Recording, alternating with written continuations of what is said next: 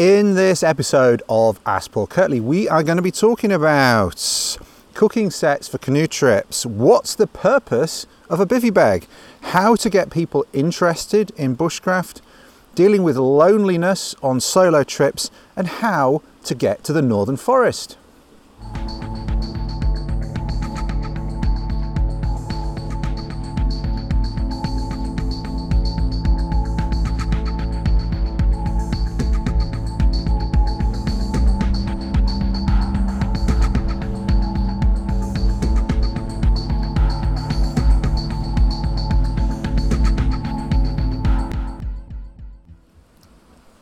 Welcome, welcome to episode 66 of Ask Paul Kirtley with me, Paul Kirtley, where I aim to answer your questions on wilderness bushcraft, survival skills, and outdoor life in general.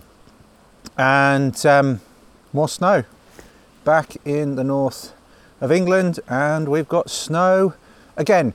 Um, it's, again, I think it's only going to be brief. Uh, rain this afternoon. Quite damp and drippy. Snow this morning, snow yesterday. It's warming up. Um, but yeah, I've seem to have recorded more episodes of Paul Kirtley in the snow than ever before. Um, and there's potential for more snowy episodes coming up uh, if I manage to fit in some recording on a trip that I'm doing soon. So keep your eye out for that. But without further ado, let's answer the questions for this episode. I've got myself under a hawthorn tree here. It's providing a bit of cover uh, from the from the wet. Got some rhododendron on couple of sides here. It's quite sheltered. Got my uh, the uh, foam insert out my backpack down on the ground for a warm insulative mat to sit on. Again, as usual, I've got a warm drink. I've got one of these Trek bars, which I quite enjoy. No connection. Um, I would be happy for them to sponsor the show, of course, but that's not what this is about. I like these Berry Burst Trek bars. I like those for um, while I'm out on a walk, bit of energy. And uh, yeah, just settle in and I will do my best to answer these questions. So, going down in the order that they are in my notebook here. This is from Jason, and his question is about how to get to the Northern Forest. Hi, Paul. I see you've been on a few Northern Forest trips, but how do you actually get there? I know you could get a plane up north, but then do you just walk into the wilderness or what? Question mark. I would love to go on a trip up north. I'm just unsure how to do so. Thanks, Jason Miller. Um, well, let's just backtrack a second there, Jason, because a question I also get from time to time is where is the Northern Forest? I talk about the Northern Forest, other people talk about the Northern Forest, or the Boreal Forest uh, is an interchangeable term. And it is a circumpolar forest that runs from Scandinavia, Fennoscandia, if you like, through northern Eurasia, all the way across Alaska, across the top of North America, a band of forest all the way across. So it's this donut, if you like, of largely coniferous forest, although there are other species there, such as birches, uh, aspens, and various others, and also it varies from north to south over its range of latitudes. But a lot of pine, a lot of spruce, a lot of birch, um, juniper, um, lingonberries, cowberries, blaeberries or blueberries. That type of habitat is what we're talking about. And it is the largest forest on Earth. A lot of people think about the Amazon as being huge, and it is, but the boreal forest is bigger. It's like the lungs of the planet in terms of the amounts of carbon dioxide it takes on, the amount of oxygen it gives out, and it is a wonderful environment. It's also a harsh environment in many ways. It's harsh in winter, gets very cold in many of the parts of the boreal forest, and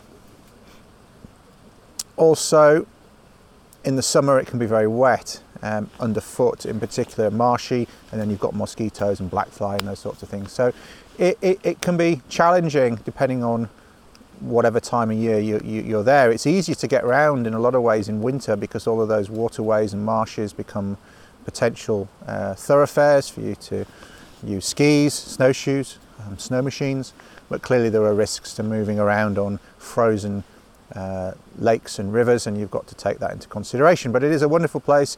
All of the hot tenting stuff that I've done, that you've seen on my blog, has been done in uh, the Northern Forest, and it's a place that I've been going to on a regular basis since 2003. Uh, so 15 years at the time of recording this since I first went up to the nor- Northern Forest in northern Sweden, and I've been to the Boreal Forest many times since, both in uh, winter and in summer, as well as in Western Eurasia and Fennoscandia, also in North America. Canoe trips, for example, in the summer, and uh, some forthcoming winter trips perhaps as well. So watch this space. Um, so it's a great environment. Bushcraft goes hand in hand with that environment. Um, fire is your friend. Um, the classic lean-to shelter is one of the shelters that is most at home in that environment. Quinzys, hot tenting, moving around on snowshoes, moving around on skis, uh, moving around on snow machines, uh, dependent upon what you're doing. And it is just a wild, wonderful expanse of forest. Clearly, it's not indestructible, and we need to to look after it as well. And I've written and talked about many aspects of that over the years um, in terms of uh, going to do the bushcraft skills that are relevant there, but also doing it with some consideration for the environment. Um, so, how to get there? Um, well, it depends where you're starting, but I think um, Jason, I, I, get uh, the impression that you're in uh, the UK, um, but forgive me if you're not. Um, the nearest easiest place to get to in terms of northern forest accessibility would be northern Sweden, um, parts of northern Norway, um, and also Finland. And it's pretty easy to fly to those places. Um, fly to Stockholm, for example, and then fly to the north of Sweden. You can fly to Helsinki, you can fly to Oslo, and then get an internal flight. Um, many other routes as well, of course. There's lots of ways of skinning a cat to get to those to those places, to go up to Tromsø, to go up to Kiruna, um, or Gällivare would be a place to, to kick, it, kick off, one of those two places, or to go up to, to Helsinki, and there are other places in, in Finland you could try flying to as well.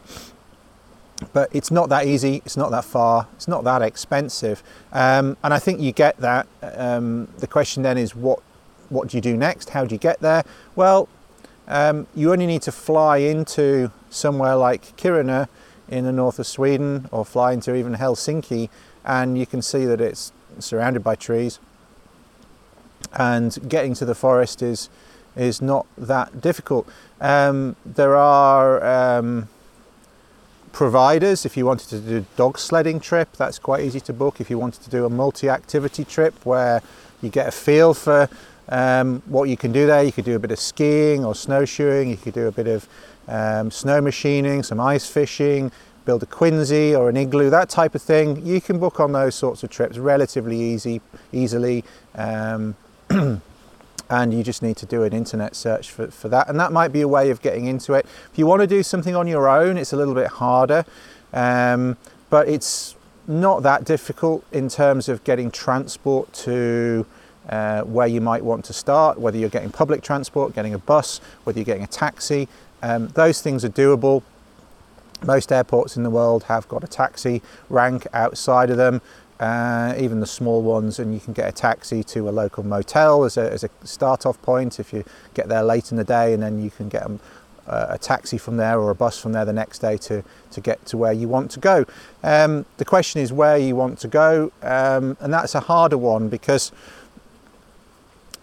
if you're just going to go into the forest on your own, um, that's got some perils to it. Clearly, there is there's issues. If you're talking about winter, there are issues with cold injury uh, risks. There are issues with have you got the right equipment with you. It's hard to take everything that you need potentially on a regular commercial flight, you know, snowshoes or skis, um, winter camping kit. Clearly, taking a, a, a canvas tent and a stove is not really possible without paying a lot extra. Um, so you might end up cold tenting. You might end up. I know some people who've gone and taken a, a toboggan or a pulk um, and they've hammocked or cold tented, and that's quite a hard um, introduction to that environment because it can be, you know, minus 20, minus 30 Celsius um, quite easily overnight, at least, even in you know late February, early March, depending on the times of year um, or, or the, the, the, the, the nature of that season. Some winters tend to be colder than others, and particularly in northern Sweden recently, there's been a lot more variability, it seems, and as there has been in North America in some places. You know, we've had a lot of um, effects of uh, uh, that some people are attributing to global warming, El Nino effects, and all those sorts of things combine to cause some interesting, varied weather conditions. So, if you're there in the winter, you've got to be conscious of not getting too wet if it's warmer, not getting too cold if it's colder. Um, you've got issues of crossing ice, uh, you've got issues of overflow, water sitting between ice and snow on top of lakes and rivers. There are a number of issues that you need to be aware of. Um, there's plenty of information on my blog about clothing and equipment, and I can link those below this uh, on my blog at paulkirtley.co.uk forward slash ask Paul Kirtley 66, ask Paul Kirtley 66. All the notes will be there, or if you're watching this um, as a video on YouTube, the links will be there as well. So wherever you can watch the video, the links will be underneath there. And I'll link to some of those relevant things there. But going on your own in winter is quite hard. Um, you can get up there in summer as well, but the mosquitoes can be pretty bad, but the fishing can be good. Um, canoeing can be good in some of those places, and um, that's those are some options. Um, if you want to hike as well, then there are some options for, for hiking. You can start doing uh, some of the hiking trails in Sweden, for example, and that will get you into the forests as well as the hills. So look into things like the Kungsleden, for example, which is quite a varied trail, and there are other trails as well that you could walk that will take you through forests as well as through into the into the hills. Um, so that might be a, an easier way into the environment um, in the summer uh, rather than trying to do a canoe trip or what have you, because um, most people can walk, most people can walk with a backpack on. And then, of course, you've got the whole uh, North American continent to, um, to look at as well. Easier, easier to organise a canoe trip in a lot of places. Canada is the home of the canoe, of course. You can do some great boreal forest canoe trips. Woodland Caribou, for example. Um, Bloodvein is a trip that we do. That's all on the edge of the um, boreal, the southern end of the boreal. And uh, you know, they're wonderful environments to go to. Um, and they're not that difficult to get to once you once you uh, once you decide where you want to go in terms of in terms of canoeing. Uh, winter trips there are maybe a little bit harder, but um, there are still some ways of doing that. And probably the hardest part of the boreal forest for us as Western Europeans and maybe North Americans, that probably the hardest place for us to get to parts of the boreal forest in uh, Russia, um, into um, Siberia, um, for example. That's going to be harder to get to, both in terms of logistics as well as paperwork. Um, but lots of options. It's a big place. So I would say, sort of choose your own adventure, decide what you want to do, what you're capable of. Um, ask lots of questions. I mean, there's a ton of people who've done lots of different things in and around the boreal forest. Just ask questions. Get get onto Google Earth, Google Maps, have a look, see where you fancy going, and then Google that place. Google public transport. Google um, adventure travel operators in those areas. Uh, get onto some um, adventure travel forums, ask some people about their experiences, ask me, ask other uh, people who've done trips there, and you'll soon f- fill up a good picture of, of what you can do with your budget, with your capabilities, with your equipment, time of year you want to go. Um, hopefully that helps. I know it's not a closed off answer, But I don't really want to give a closed off answer like to say you should go here at this time of year and do this thing because there's so much potential. Um, so hopefully that's given you some aspects of what you can do and how you might do them uh, without maybe channeling you down something uh, too narrowly.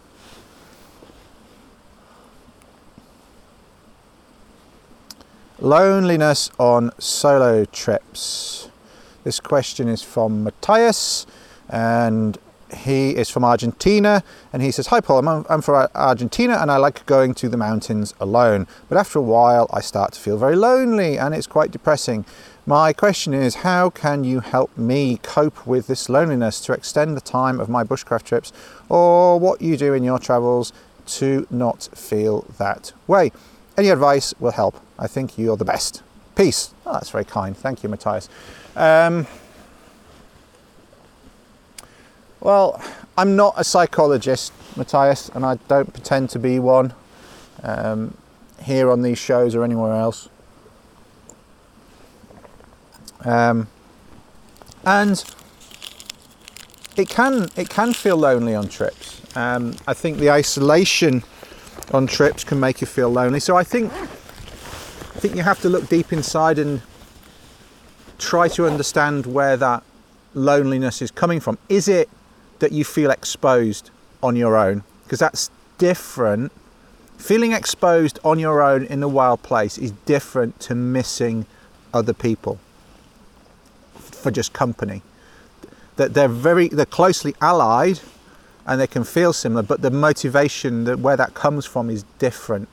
Um, and I've certainly felt I, am quite happy operating on my own. Um, you know, very few of these Paul Kirtleys, when I record them, do I ever have anybody else with me. You know, occasionally there might be somebody sat off camera that I'm, I've gone for a walk with. They might be reading a book, or they might have just wandered off for half an hour. But usually, I would say, 95% of the time, I'm on my own, and I'm out for the day, and I'm very happy just wandering around on my own and being out, and you know, and I've done plenty of longer trips, clearly longer than a day where I'm on my own, you know, canoe trips, hiking trips, particularly, um, and I'm I'm fine. I'm fine with that.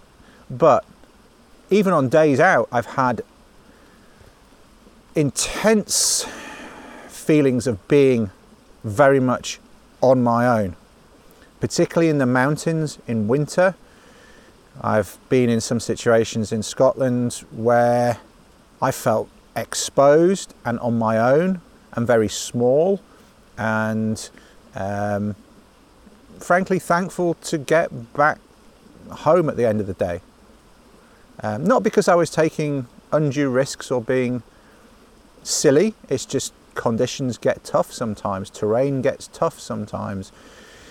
Your body doesn't always perform as well as you envisage, you get tired, etc. etc. So there are times when you feel like you're out there, but then that's part of the reason we go as well. Part of the reason we go away from the comforts of home and the security of society is to stand up on our own two feet as human beings and feel what it likes to be out in nature as that individual, as that person or even group that is uh, self reliant, that is using their own skills and knowledge to negotiate that terrain, uh, to be comfortable in that place, or, or whatever it is. That's one of the reasons we go. So, the other thing I would look at is what's your motivation for going?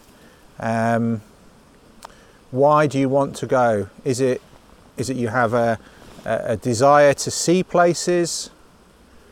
Is it that you have a desire to be on your own? Um, because maybe the answer is go on, go with somebody else. You know, if it's like you want to get into nature, you want to see wonderful vistas, you, you know, you might want to share those experiences with other people. The answer might be find a partner, a friend, uh, a colleague, um, girlfriend, boyfriend, whatever, um, that is going to be a companion to you on those trips. And then maybe that will complete the circle. That might be the answer. Um, I, I don't know you personally, but for me, when I'm on my own and I miss people, I miss loved ones, um, I like, you know, just be grateful that you've got them in your life. I think that's one thing. Um, in terms of having a lot of downtime, I think that can affect people. You know, they're used to chatting to people in the evenings. They're used to maybe even just using the internet and television for company in the evenings, or even just listening to music um, in the evenings. I know a lot of people don't like sitting in the house on their own, or their flat on their own, or even in their bedroom on their own without some sort of company, whether that's television, internet chat room, um, watching a film, uh, listening to music, listening to a podcast. All of those things provide some connection, some company, and a lot of people don't like sitting there in the in the in their home, in the quiet on their own. So equally, they're not going to enjoy being out in the middle of nowhere in similar conditions. So take take take an iPod or your phone and some podcasts or some music um, or a book to read, um, just the same as you would if you were on your own at home. That can be part of it, and that's something that I do. I'll take, if I'm on my own, I'll take a book to read, and I won't always read it. Uh, you know, I might get into my sleeping bag at the end of the day and think I'm going to read, and I'll read two pages and fall asleep. But that's fine. That's absolutely fine. Um, writing notes I find really good. Um, I often write notes on my trips, whether that's in a paper notebook or increasingly, um, particularly if it's a shorter trip, you know, as opposed to weeks and weeks and weeks. I might just use my phone. Um, I've got an app on my phone where I can write notes, and then it's accessible on my on my laptop or my desktop when I get home, so I don't have to then transpose things or um, scan them or what have you to make sure they're saved in the cloud or that they're in a rough form to start writing up a trip report or what have you. Writing notes is good. It helps you process your days. It helps you remember things. Um, it helps solidify memories. It helps you focus on what's, what's important. The other thing is you could journal about how you're feeling and, and try and get to the roots of why you're feeling a bit lonely. Um, and equally, maybe maybe you just don't need to be out for that long. Maybe maybe it's you, your brain, your unconscious brain, telling you that okay, I've I've got what I've needed from this after after a few days. I'm ready to go home, and I'm grateful for the things I've got at home. Like I say, I don't know your circumstances, but I would, uh, in the first instance, have a think about why you're going, what it is that you're trying to get from your trips, not just practically, you know, physical exercise or what have you, but you know, mentally, psychologically, uh, well-being wise what are you trying to get from your trips think about whether or not you'd be better off sharing that with somebody directly by having somebody with you um, and think about whether or not you're mistaking a feeling of isolation from a feel with a feeling of missing people because yes they're close together but they're also different um, and that's as much as I can think of off the top of my head, Matthias. As I say, I'm not a psychologist. Personally, I'm happy on my own, but that isolation, that exposure can sometimes get to you. Um, being grateful for what you've got at those times is a is a big help, definitely. Thinking about the people you've got at home, your friends, your family, loved ones, your dog, or whatever that you're grateful for having, those relationships you're grateful for, that helps, definitely.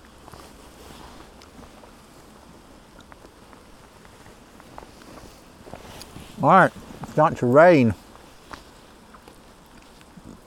rather than just drip. How to get people interested in bushcraft. Right, I can finish eating my Trek bar while this plays. Hello, Mr. Kirtley. It's Adrian Spring with another question for the Ask Paul Kirtley podcast. Um, my question for you today is this, Paul. Uh, I love nature. I like being in nature. We are nature. Um, and I love bushcraft. It's part of who I am. Now, I've tried to spread the good word of bushcraft, uh, the true essence of bushcraft, not kit. Um, but I seem to have a quite a stony reception. And I was wondering, how would you go about spreading or trying to get people interested in bushcraft? Um, uh, I'd love to hear your thoughts on this because most of the people I speak to, it's it's quite stony ground, to be honest. Um, any help you can give me, I'd, I'd be very, very grateful for. Keep up the good work. You're a fantastic guy. You're a brilliant ambassador for British bushcraft, and long may you continue. Thank you. Well, thank you for that, Adrian. Gave me time to finish my my Trek bar and pour some more coffee. Well, the facetious answer, Adrian, is how would I get people interested in bushcraft? I'd dedicate 15 years of my career to it.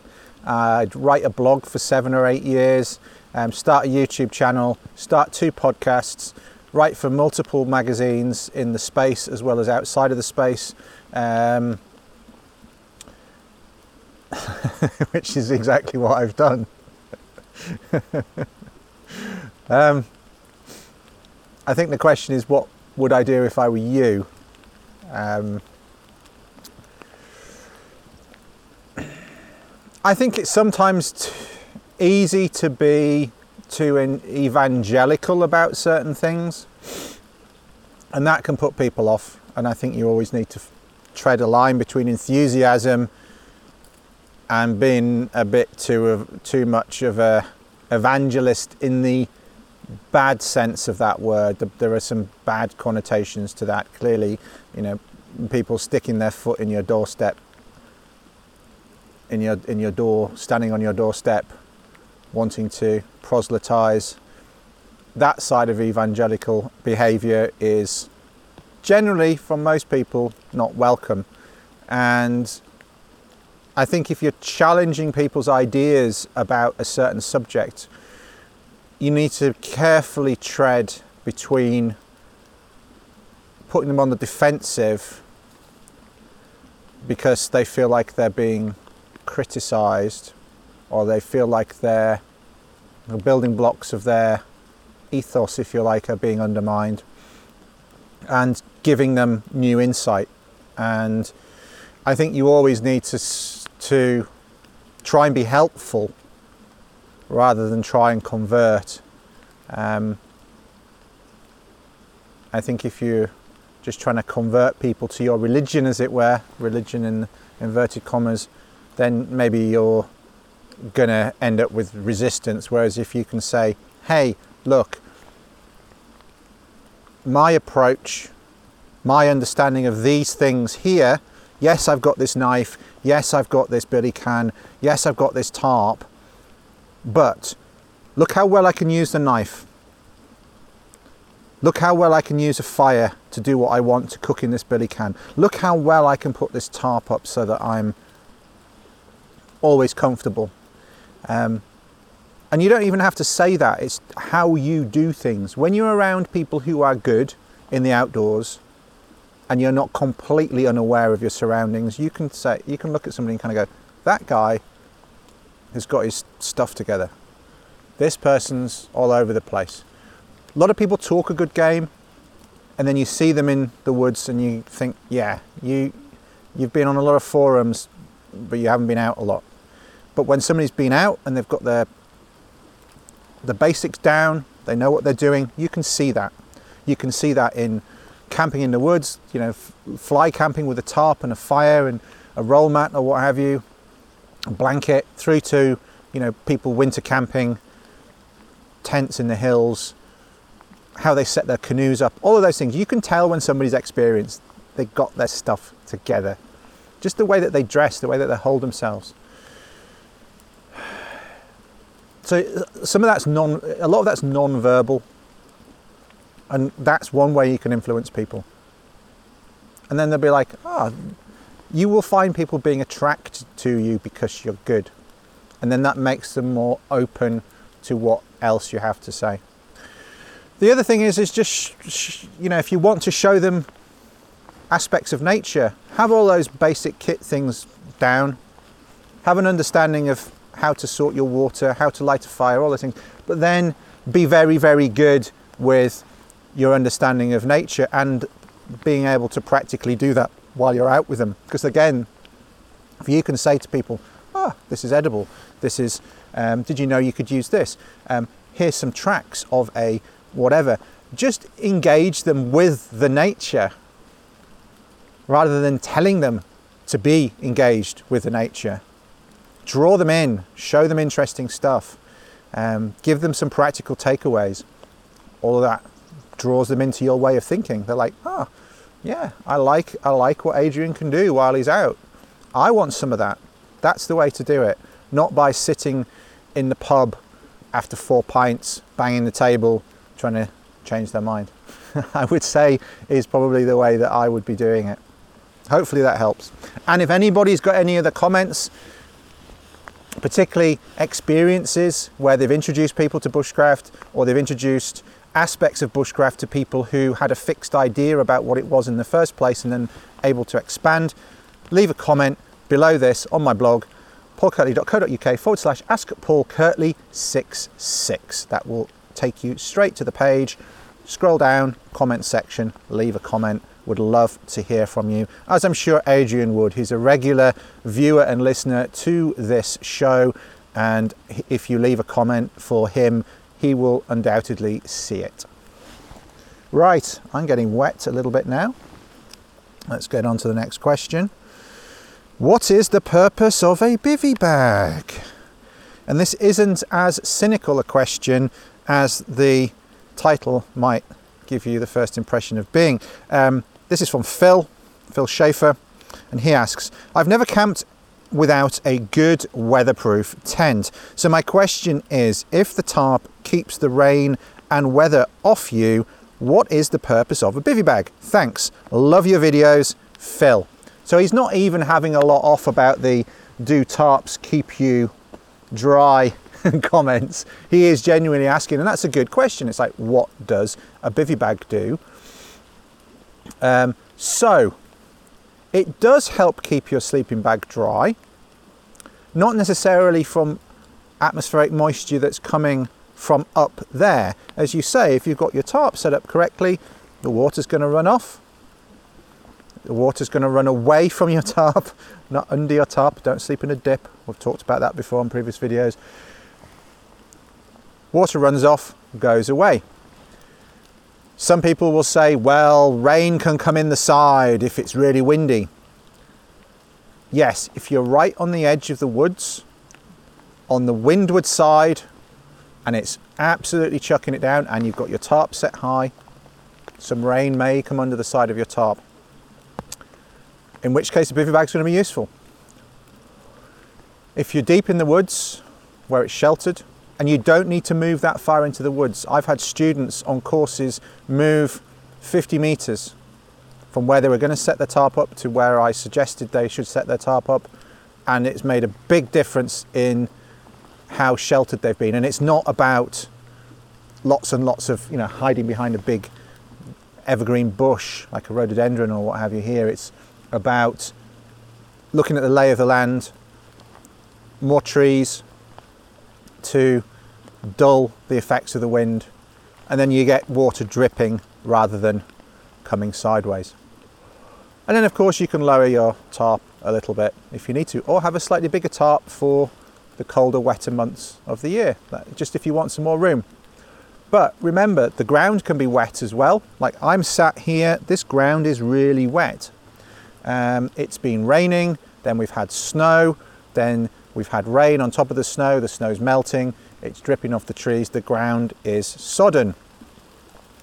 So, putting your sleeping bag inside a waterproof bivvy bag is going to stop it coming into contact with any moisture on the ground, which is important. There is atmospheric moisture just in terms of humidity. It's going to protect your sleeping bag from humidity as well to an extent, particularly if there's a heavy dew overnight, which in the spring and the fall there often is. You get warm daytime temperatures, but cold nighttime temperatures, you often get a heavy dew during the night and into the early morning. It will settle on the outside of your bivvy bag rather than on the outside of your sleeping bag. And then, of course, if you want a bit more room underneath a smaller uh, tarp, if you're traveling light and you've got a smaller tarp, say like the smallest silicon nylon tarp that I've got, that little integral design Sil Tarp 1, which is about the same size as an Australian Hoochie, maybe very slightly smaller, or about the same size as a, as a British Army Basher, um, but very light, very small. Um, if you're under that sort of size tarp, if you're in a bivvy bag, you can stick your feet out the bottom. It's waterproof.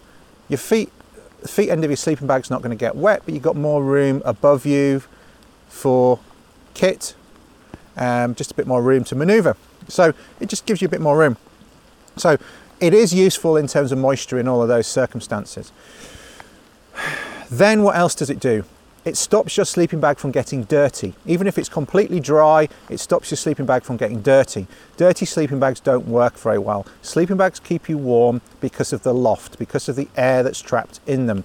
And the dirtier the uh, goose down or the dirtier the synthetic fill in your sleeping bag, the less it will loft, the more it will mat, and the less air will be trapped in it and the colder it will be. So it's imperative to keep your sleeping bag as clean as possible. Bivvy bag on the outside, and if it's not too impractical, which it sometimes is in really, really cold temperatures, have a sleeping bag like a silk sleeping bag liner inside to stop grease uh, and dirt from you going into the sleeping bag from the inside. So keep your sleeping bag clean, that's important. What else does it do? Um, two more things, and that's again to do with insulation. One is it stops the warm air that's trapped in your sleeping bag being blown away and being replaced by cold air. If there's even a bit of a draft, um, a bivvy bag is going to be more windproof than the sleeping bag. Like it's like wearing a Gore-Tex jacket over the top of a um, duvet jacket. You're going to get more wind protection from doing that. So it's it's not just a waterproof cover, it's also a windproof cover which keeps that warm air inside the sleeping bag and not being displaced by a cold draft. Allied to that is it also traps air between the sleeping bag and the bivvy bag, which means that you've got another layer of insulation there potentially, and importantly, the cold air that's in contact with the outside of your sleeping system is not in contact with the outside of your sleeping bag, it's in contact with the outside of the bivvy bag. So you're once more removed from the atmospheric conditions. So it gives more warmth to your sleeping bag in that way as well. Finally, most bivvy bags have got some sort of hood, which means that you've got a place to put your, um, if it's not rolled up completely, just laid out on the deck, laid out on the ground, whatever you're using as a pillow can be laid on top of that and it acts as a kind of ground sheet as well for what you've got. And if you pull the pull it up a bit more then that's going to be trapped inside but it keeps it from the ground as well. So if you're using a fleece um, for example as a pillow it's not on the ground it's on the inside of the bivvy bag so sleeping mat bivvy bag inside the bivvy bag sleeping bag on top of the sleeping mat inside the bivvy bag gives you a nice, warm, dry, clean environment for all of your sleeping gear, and that's why a bivvy bag is really good. Under a tarp. You can also use a bivvy bag in a tent. We won't get into winter camping stuff. Snow holing, whether it's quinzhees, whether it's snow caves in the mountains, bivvy bag, super useful as well for protecting your sleeping bag for many of the reasons we've talked about. In a tent, though, why would you use a bivvy bag? Well, again, it adds more warmth. And also, what if your tent gets completely soaking wet? Um, some people will put a, a, ground sheet on the inside of their tent, and I know um, Cliff Jacobson is a big advocate of doing that. Um, he advocates rather than putting a ground sheet under your tent, put a ground sheet inside your tent as a kind of second bathtub layer, and that's probably a, a better way of doing it than putting the ground sheet outside where you're just going to be sitting on top of water. You've actually got some protection on the inside and also some protection for the base of your tent from all of the things that you do inside your tent, moving around, moving gear around, etc. etc. Um,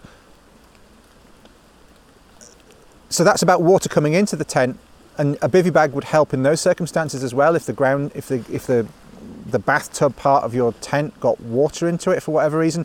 The other way your tent can get wet on a trip, um, for the types of trips that I do, canoe trips.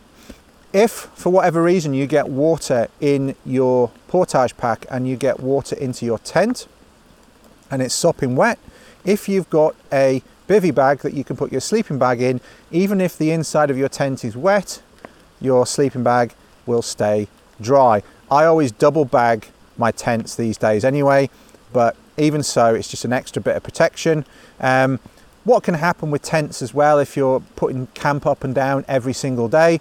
I tend to use Hilleberg tents and I tend to have them set so that the inner part of the tent is constantly attached to the outer part of the tent. It makes putting them up very quick. It also means you put them up in the rain and the inner doesn't get wet before you manage to put the outer over the top.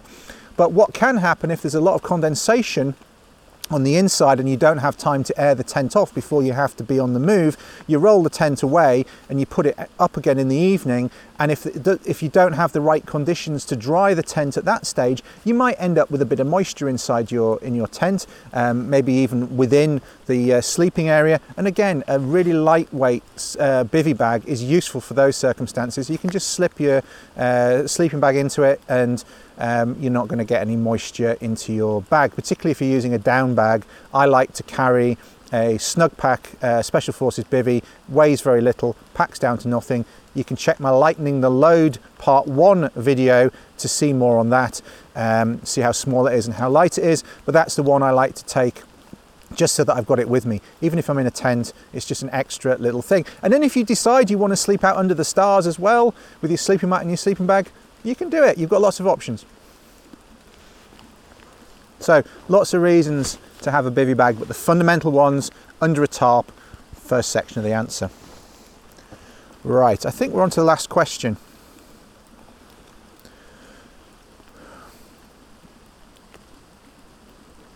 Cooking sets for canoe trips. Oh, it's another audio question. Right, let's get ready. Hey, Paul. I just wanted to ask you what is your recommendation as far as um, canoeing trip um, uh, pots or billy cans or canteen sets? I currently use a uh, heavy cover titanium uh, kit set, um, and it doesn't always meet every uh, specification or trip that I guess I'm uh, taking it out on um, or need. So just kind of curious, what do you use? What steel? Um, do you prefer aluminum, stainless, titanium? Um, uh, do you prefer a pot or a billy can or a canteen set? Um, I'm just curious. I have various different ones and different um, brands, but just curious what you recommend um, and what's kind of your go-to for just general water purification, boiling, collecting, etc. Thank you. All right, so that's from Asmir good question, nice and clear there. Thank you. Um, good diction there. I like it. Good. Um, yeah, that's quite an open-ended question. Um, I too also have lots of different options, and I've also used a lot of others um, from outfitters, for example. Um, you get different things from different outfitters. It depends on how many people you've got with you, for starters, whether it's just you on a solo trip, whether it's you and a friend, whether it's three or four of you, whether it's eight of you. You know, it, var- it varies what's going to work and what's efficient to take with you. Um, you tend to be able to carry more elaborate kitchen sets the more of you there are because you can cater for a lot of people um, from a certain number of pots in a way that you can't cater for yourself from a from a, a number of small pots if, if you see what I mean. There's an economy of scale is what I'm trying to say with carrying a wider range. So it kind of depends on how many of you there are and also how elaborate your meals. You know are you just using boil in the bag you know backpackers pantry um, mountain house uh, you know dehydrated type stuff and you just need boiled water or do you want to cook more elaborately um, so that that's part of the question, but I think your question is particularly about nested sets and canteens and whatnot.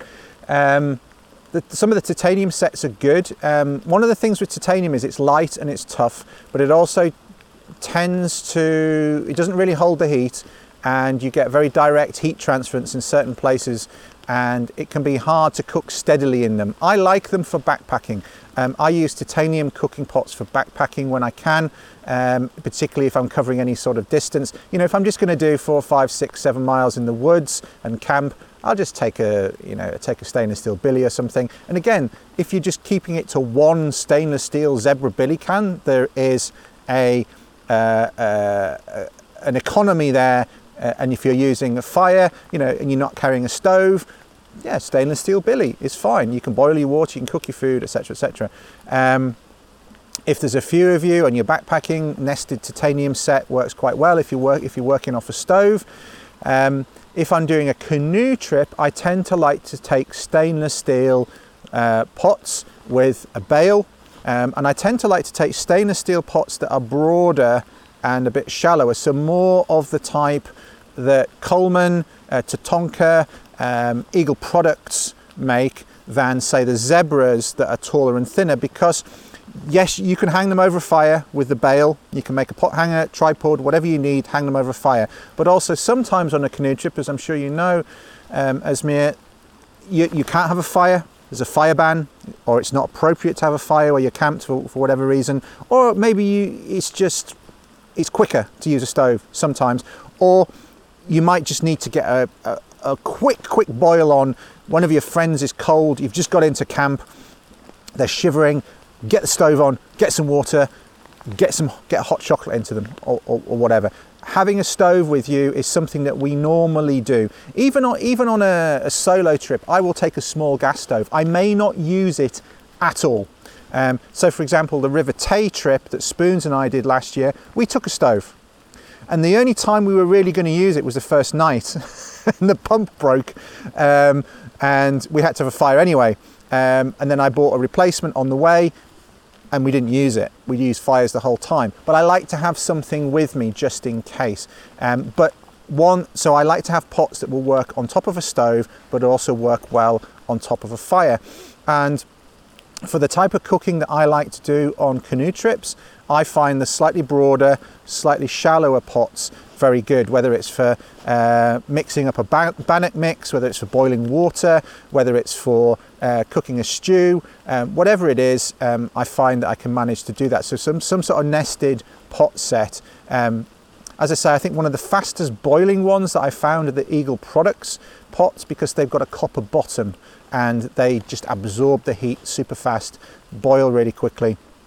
I'll sometimes take a kettle, um, a small uh, kettle. The smallest Kelly kettle, for example, is 2.5 litres. That's good for a couple of people. You can boil water in that. You can set it by the side of the fire while you're doing other cooking, and you can manage to, to fit it in um, with some bigger pots as well. I'll sometimes also take a frying pan with a folding handle. Normally one of the GSI frying pans because um, they're relatively easy to get hold of. The non-stick pans, they're relatively easy to clean.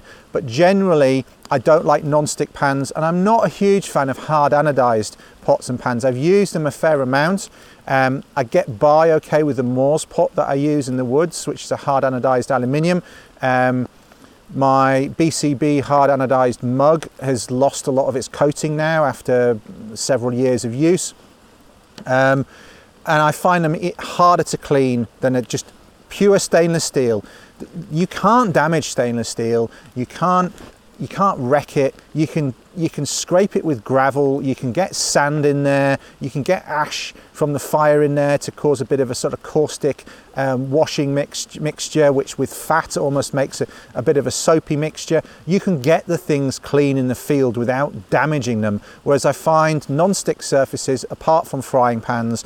Um, and hard anodized surfaces just harder to maintain the cleanliness in the field without damaging the surface and um, that also has an impact on hygiene. If you're not cleaning your pans properly, yeah, it's not good over the long term. You'll end up end up with some issues. So good quality stainless steel, broad, uh, shallow, good quality bale, preferably one that locks so you can tip it without it going all floppy. Um, and as I say, the ones that I've used that I find particularly uh, good uh, are Eagle Products, Coleman, and Tatonka. So hopefully that helps, Asmir. and also, just to finish on that, that's kind of scalable. You know, you can take a couple of nested pots for a couple of you, and it'll probably do you.